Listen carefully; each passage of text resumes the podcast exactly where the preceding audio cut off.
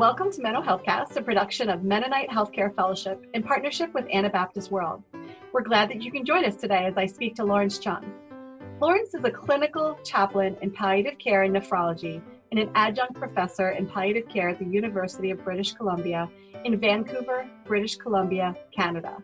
He received his Master's of Arts from Mennonite Brethren Seminary in Vancouver. He's written about his experience as a palliative care chaplain, and you can search for this online, including an article in the MB Herald. He will be doing a Pastor to Pastor podcast for the Mennonite Brethren Church of British Columbia about medical aid in dying. I invite you to look for that after you're done listening to this podcast. Lawrence, thank you so much for speaking with me today. Thank you. Nice to be here. Can you tell me a little bit about yourself and your life journey? It is a long story, so I'll be short. And uh, I actually started off not wanting to be a pastor to begin with. I thought uh, when I entered my into my first degree, I was in Christian education and, and missiology. So that was my, my bachelor's degree uh, many, many years ago now. And I thought I was going to do some education because I, I, I love teaching. I was going to be an educator in a, in a, in an overseas capacity, helping people learn about who Jesus is and how Jesus walked with them, walks with them, I should say, in, in their lives.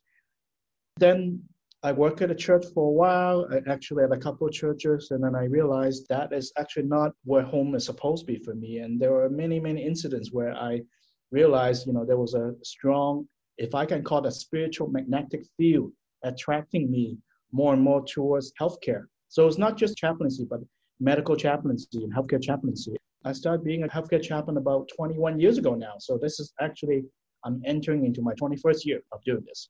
What was it really that inspired you to pursue chaplaincy as a career? It was not me who pursued chaplaincy. Uh, it was actually the other way around, where I was being pursued to do this. I actually had quite a bit of epiphany at one point in my life where I was quite burned out in the work that I was doing for a church and I thought that I would not be doing this church uh, ministry thing anymore. And so I thought I was just going to do some teaching. And I have to admit, I was quite dis- disillusioned at that point, and I was in my 20s. And, and I thought I wouldn't be able to do this, and I was done with ministry, at least vocational ministry. And then there was a strong magnetic field, you know, spiritually, pursuing me and asking me, you know, it was actually a voice from God asking me, why don't you think about, you know, doing, you know, chaplaincy work in hospital? And I I was kind of doing my Moses thing. I said, I don't know if I can do it. I don't know anything about medicine. I had never had CPE. Somehow I was able to pursue CPE and finish my units, my certification. And so far, for 21 years, I've been very thankful and lucky that I was able to sort of continue in this work with proficiency. For those of us who aren't chaplains, can you tell me what CPE is? So CPE is like a, a, clinical rotation, but it's a one-year residency for people that want to do chaplaincy, medical chaplaincy, which means that when you have a, a master level, you know, education in most most of the time divinity or or biblical studies, or even sometimes in some you know, states and countries it could be counseling and then you can enter into uh, this one year residency where you spend 1600 hours learning how to do clinical work and uh, clinical chaplaincy in hospitals or i should say in healthcare. It sounds to me like you've really found your home in chaplaincy. You've stayed here for 21 years. Yeah. i also hear you saying how much you like teaching. How do you combine teaching with your chaplaincy work? We do have CPE program at the hospital that i work at right now uh, which is the st paul's hospital in Vancouver, BC, and so I do some uh, didactic teaching with my uh, with the people that learning how to do professional chaplaincy in the long run. But also, I do have a role at the university, so I, I do some lectures with uh, residents and fellows. Also, I do some work with uh, nursing school as well, where they, they want me to do a lecture on spirituality, or sometimes it's more on the advanced care planning, serious illness conversation piece that I, because this is what we're good at, supposedly, as chaplains. So it sounds like you not only get to educate chaplain students, but also medical residents, medical fellows, so uh, training doctors as well as nurses. That's correct. It sounds like you do teaching outside of the hospital as well. I was able to find online some videos of you uh, on the website livingmyculture.ca slash people slash Lawrence. It has a lot to do with cultural competency, these videos. I think cultural competency is really important in all professions so that we can understand each other and treat each other with respect. I really appreciate these series of videos that you completed to help others understand some of Chinese culture as it relates to medical decision making. Can you give me some insights about this project? So, this project, I should say that the Canadian Virtual Hospice is actually started off as a, um, a project that we somebody wrote a grant proposal to the Canadian government on promoting palliative care. And we ended up looking at what kind of resources that we can actually help, not just the general public, but also healthcare practitioners when it comes to educating them regarding what palliative care truly is versus what they think palliative care is. So we end up having a lot of interviews uh, when we hire a, a, videographer, you know, and, and went from coast to coast, you know, for about, I think, almost a year, doing a lot of interviews with anyone from patients to physicians to nurses, NPs, physio, family members, chaplains like me, and anyone who's involved in palliative care and they want to interview them, their experiences the goal of the website is not to repeat what people know or to, in a sense, teach people. It's actually more about helping people uh, clarify their understanding of palliative care. So there are quite a few sections on that website. Actually, Living My Culture is part of the Canadian Virtual Hospice website. When you did those series of videos, mm-hmm. how did you decide which uh, topics to talk about? There was actually a series of questions. I think there were like 45 questions they sent me ahead of time. So it was actually quite quite a bit of an undertaking because it was video, and so they they sent the crew to the hospice where I was at, and we spent four hours having a conversation with the the lights shining on me, and it was quite quite hot, but. Uh, so and then they pick on the, some of the topics that they want to use instead of me actually choosing what I want to in your perception, what are some differences between Canadian and Chinese medical decision making? Maybe I will look at the question this way, because if even if you look at Chinese or Canadian, there are there's so many subgroups under these two major categories. Different generations or an ethnic group could have a very different understanding of sort of medical decision making. But in general, I would say in, in our North American mindset, in the Canadian mindset, we, we do think of things in, in a more linear fashion. So case in point, uh, we ask somebody, a patient, about, well, can you tell me about your pain? We usually use the scale from zero to 10. That's how we look at pain.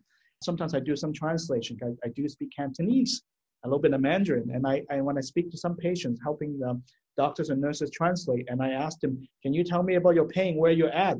And often, you know, these elderly Chinese people, they would just tell me, I have a little, I have a lot. I have none instead of like a scale because they don't think in a linear fashion. That's one thing that is actually quite prominent, and I'm surprised that not many people you know, caught that you know along the way. The other thing that I think is quite uh, telling is we look at medical decision as an individual matter for the most part in Western medicine. As much as we recognize there's a family dynamic involved in the decision making of a person, and as he or she enters into sort of a fork in the road when it comes to the healthcare trajectory. We also understand medical decision making is often much more than an individualistic endeavor because we we understand when people make decisions, they don't just think about themselves. They think about everybody else, you know, whether it's your family member, your next of kin. As much as we are in the Canadian context or in, an, in the North American context, there's still that element in the medical decision making. Whereas in the Chinese uh, culture, what happens is you see a lot of these decisions were actually made by a committee.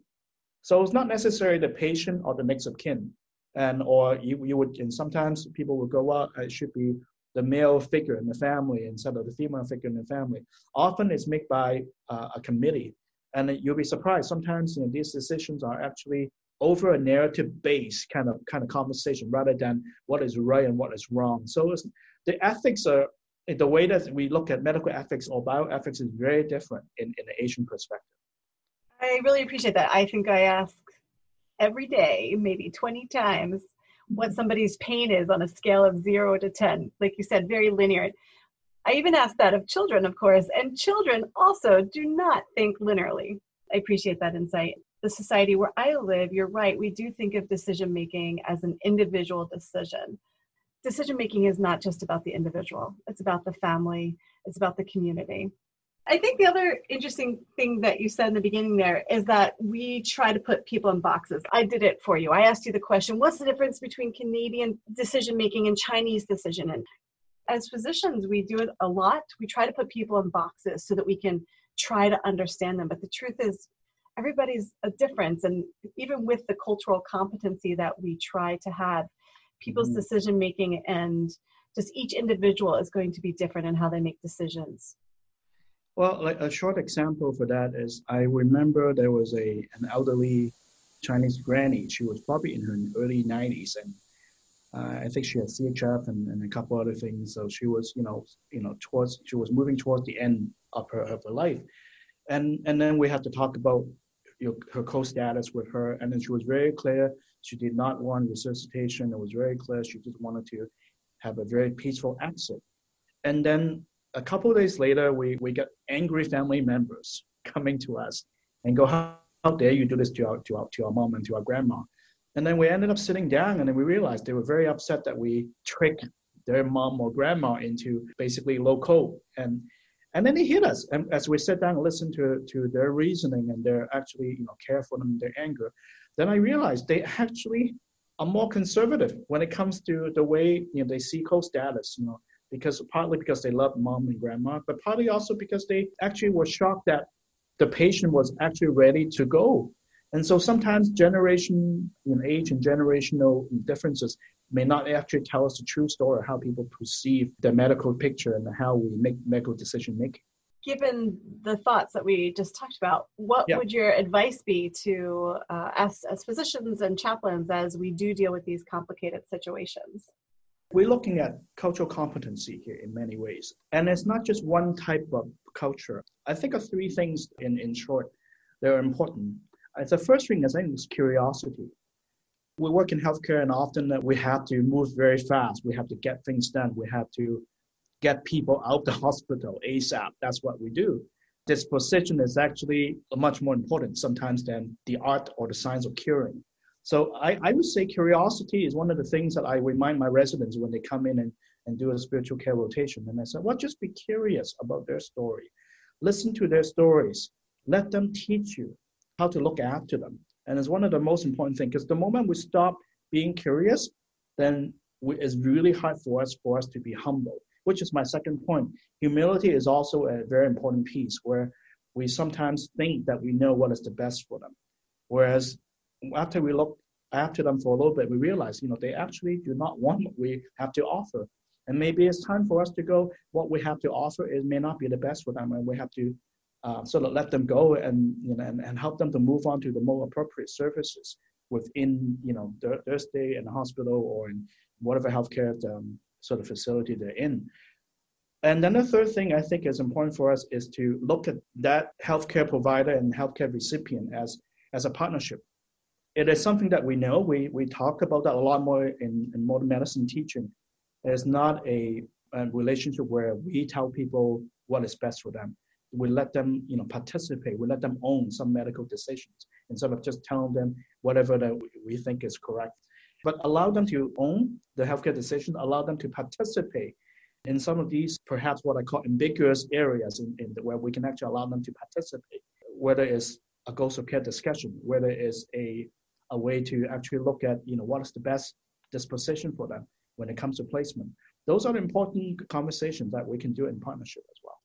Great. Thank you for those ideas about improving our own cultural competency as we treat patients. Thinking about the virtual hospice mm-hmm. project that you've been working on, you were telling me about the Interfaith Memorial Service and how that was something that seemed really important for the patients and staff this year. Can you tell us a little bit about that? There was last year, uh, towards the end of the year, where a bunch of us got together online and we realized that every year we, we do something called the Blue Christmas during non COVID times that we try to help create and foster some rituals uh, for people that have lost their loved ones in the previous year and help them get through a really tough time like Thanksgiving or Christmas. But this year, we, as we all know, is extra hard for us because of COVID.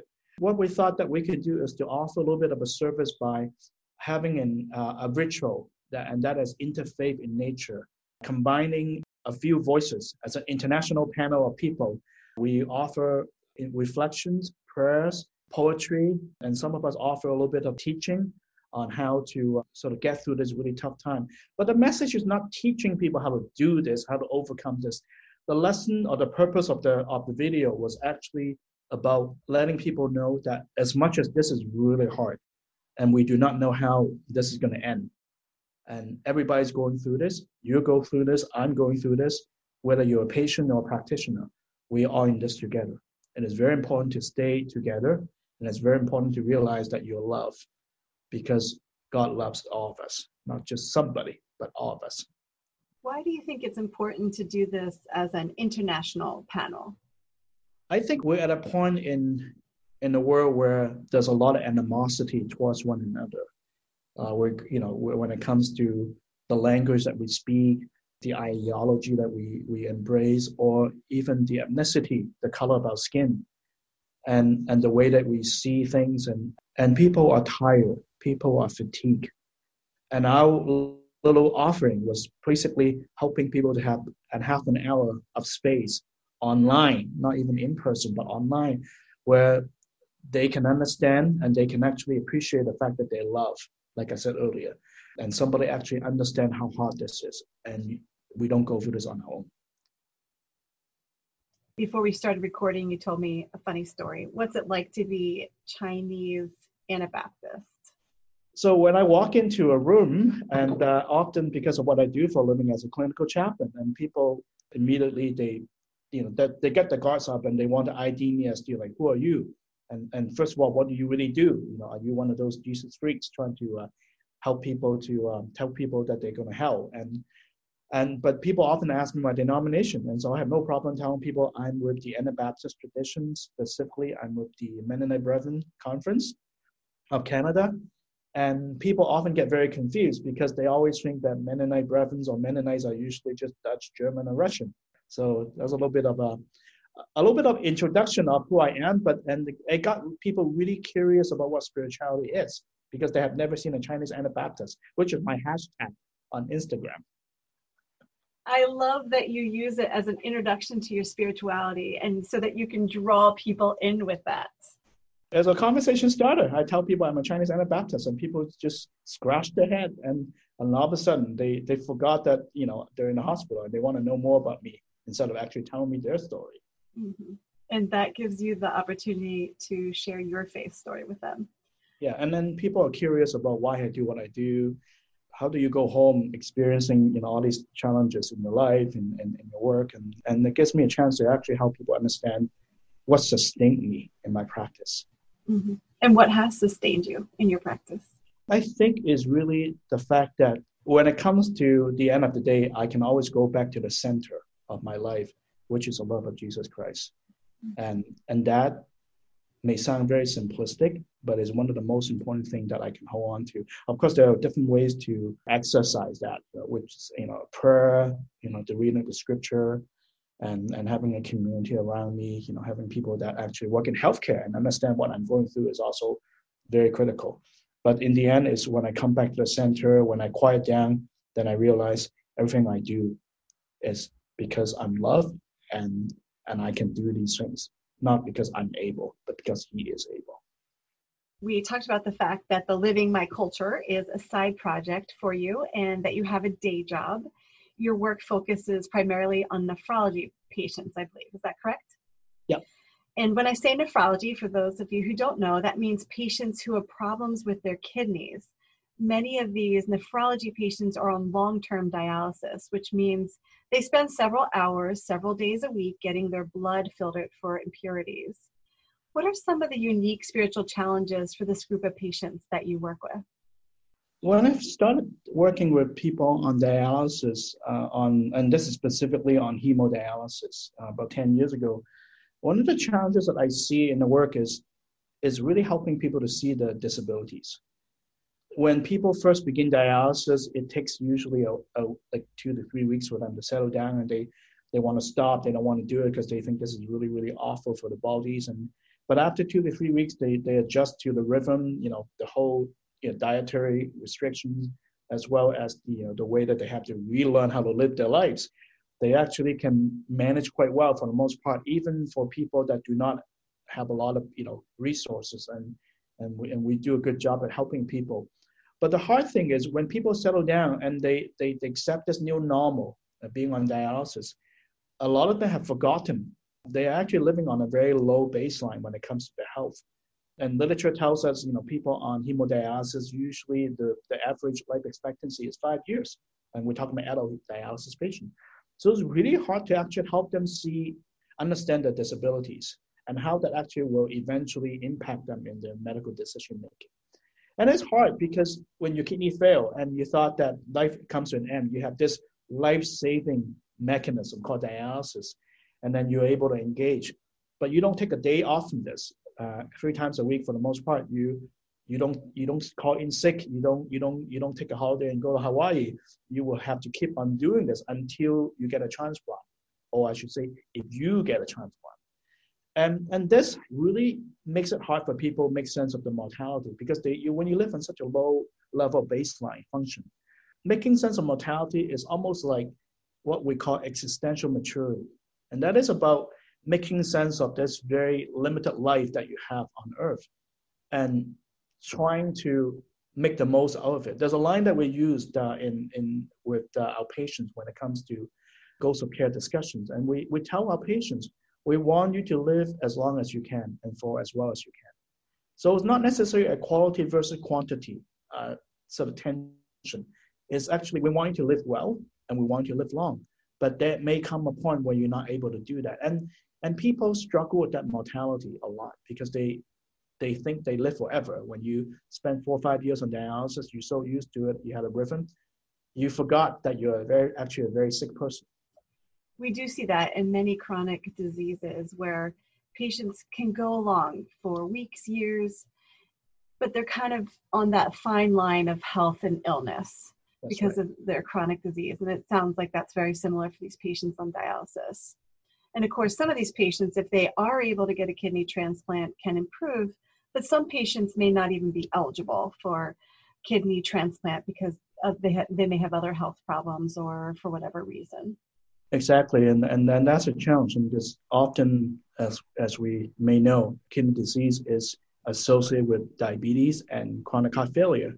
So it's the trinity of disease that I call, and often that causes all kinds of trouble.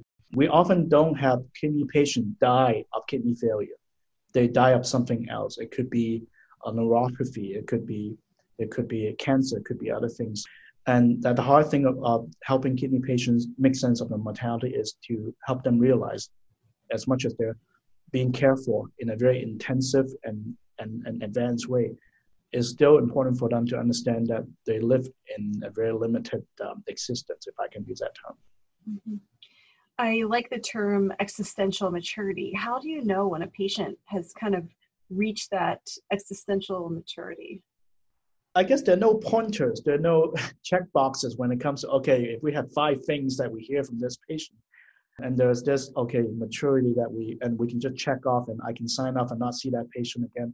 I think has more to do with the fact that some people, you when when you have these sort of ongoing conversation, it's never done in one conversation, obviously. When you have these ongoing conversations with them regarding the mortality, what is dignity to them as they sort of go downhill with the healthcare picture? And how do they think of the relationship with themselves? How do they think of their relationship with the family the community? And of course ultimately how do they actually see their relationship with the ultimate one? Whether it's if they have a faith background or not whether it's god or somebody else. And you will sense a certain sense of peace that sort of comes through the conversation. You will actually realize when people have peace they're not holding on to things very tight and they will loosen the grip on the hardship. As much as it's still very hard for them, we, we're still giving them a lot of medications and, and help them to maintain a certain degree of dignity medically. But they, they will express a certain degree of peacefulness and gratitude and still engage in very actively in the way that they, they, they want to live their lives. Like I said, we help people to live as well as they can and for as long as they can. And right. when people buy into that, and that's where I see that existential maturity, you know, comes into fruition. I hear you saying it's not really an arrival point per se. It's more of a journey into coming to grips with their own sense of inner peace. Mm-hmm. Yeah. This has been an incredible year. I was wondering how COVID has changed your practice over the past year. Oh, that's a tough question. The easy answer is I do not know because it's, it's such a evolving situation that we're in. Uh, if you were to ask me this three months ago, six months ago, I probably would have given you a, very different answer. It's going to sound like a cliche, but I think it's important. This year, I have learned to rely more and more on God uh, in my, in my practice. As much as I have a lot of training, I have a couple decades of doing this, it's easy to rely on sort of humanistic success that I that I, I rest on for many years. There are so many things that we do not know how to deal with. There are no literature, research to back up the practice that we engage in. There's nothing that tells us this will work. And we sometimes find ourselves praying a lot more at work than actually what we should have done anyway. We rely a lot more on God in our medical work, in our profession. I guess the second thing that I would say is I'm still learning. The fact that I cannot be a perfectionist. I can only do my best. And I say this because there's always a perfectionist in me. I wanted things to be well. I wanted to do my best. I'll stay another hour. I say one more prayer. I spend more time with the patient. I spend more time teaching a resident. The reality is there are a lot of last minute changes. I mean, this morning I was told a couple of um, rooms that I booked for for teaching is gone, and I have nowhere to go. So we're homeless when it comes to some of these teachings. And one of my patients unexpectedly passed away overnight. I was expecting to see her this morning. We can only do our best. And our best is enough. As much as our feelings do not tell us the same thing. Yeah it doesn't feel like our best is enough sometimes right now. Yeah. i think it's been devastating to patients and families and medical staff to see people with covid die alone. Mm-hmm. a colleague recently shared with me how hard it was on her young adult child who's a new nurse and who has been seeing death every night in the icu she told me how one of the ICU nurses stayed by the side of one of her patients for an hour after the patient died without any family members. And that nurse just sat there holding the patient's hand for that hour after the patient had died. This story, I don't think it's unique. It's just one story. It's made me think more and more about how chaplains have been called to support not only the patients and the families, but the staff as well. I, I just didn't realize how much chaplains supported staff. And I thank you for that. I thank your profession for that because we've we've all needed that. What words or thoughts do you have to offer healthcare providers as they continue to feel the effects of living under the shadow of this pandemic? It is it's not easy. Um, like I said earlier, as we go through a lot of last minute changes, a lot of unpredictable situations that we face at, work. I was telling my colleague the other day, uh, you know, I have never seen that many emotionally and spiritually constipated people in, in my life as a profession, as a clinical chaplain. These are people that are, they do not know how to express themselves anymore. We run out of adjectives when it comes to expressing our feelings. We do not know how to pray anymore. We do not know how to even lament, which is another thing that I often think is really hard for us, you know, and at, you know, as followers of Jesus, you know, when it comes to uh, what does it mean to lament, uh, you know, in, in, in, in our spiritual tradition. But I thought of three things um, when it comes to sort of what do I say to the staff, and I have people come up to me often and, and ask me, like, this is really hard. I want to talk, and and they cry, and sometimes I cry because I don't know what to say to them, and I'm in the same shoes that they're in. Because You know, it sucks watching people. Uh, I was in a COVID ward a couple of times. Uh, we, we try not to have too many people going into the area, but I was there and I can sense I, it's almost like you walk into a cemetery even before people die, and it's really hard. You know that the energy is really hard. I remind myself and my colleagues the three things that I, I think they're important. One is the importance of self care. I, and I know we talk about self care a lot in probably many many didactics and and talks and uh, that we've heard over the over the last year or two. But I want to differentiate self care from self pampering. Now, when I say self-pampering, what I mean by that is you go home and get a glass of wine and or you know get get chocolate and or eat stuff that you're not supposed to eat and to get through you know the, the shift right you know your set is not over yet and you need you have two more two more days on call and you go, I'm just going to eat that, you know, bacon cheese dog that I'm not supposed to eat, and and then you, you eat two, not just one, with a glass of wine. Now that's what I call self-pampering, and it happens. And I'm not saying that's not a good thing to do, because we do need to pamper ourselves. But self-care is an act in itself where we actually have a very intentional posture where we go, I need to one cut myself off from the negativity that I experience. So it could be as simple as really take your breaks when you when you're on a break. Do not check your emails when you're off unless you have to. Uh, when you're not on call, don't come back to the hospital. There's a COVID marathon that we're running right now.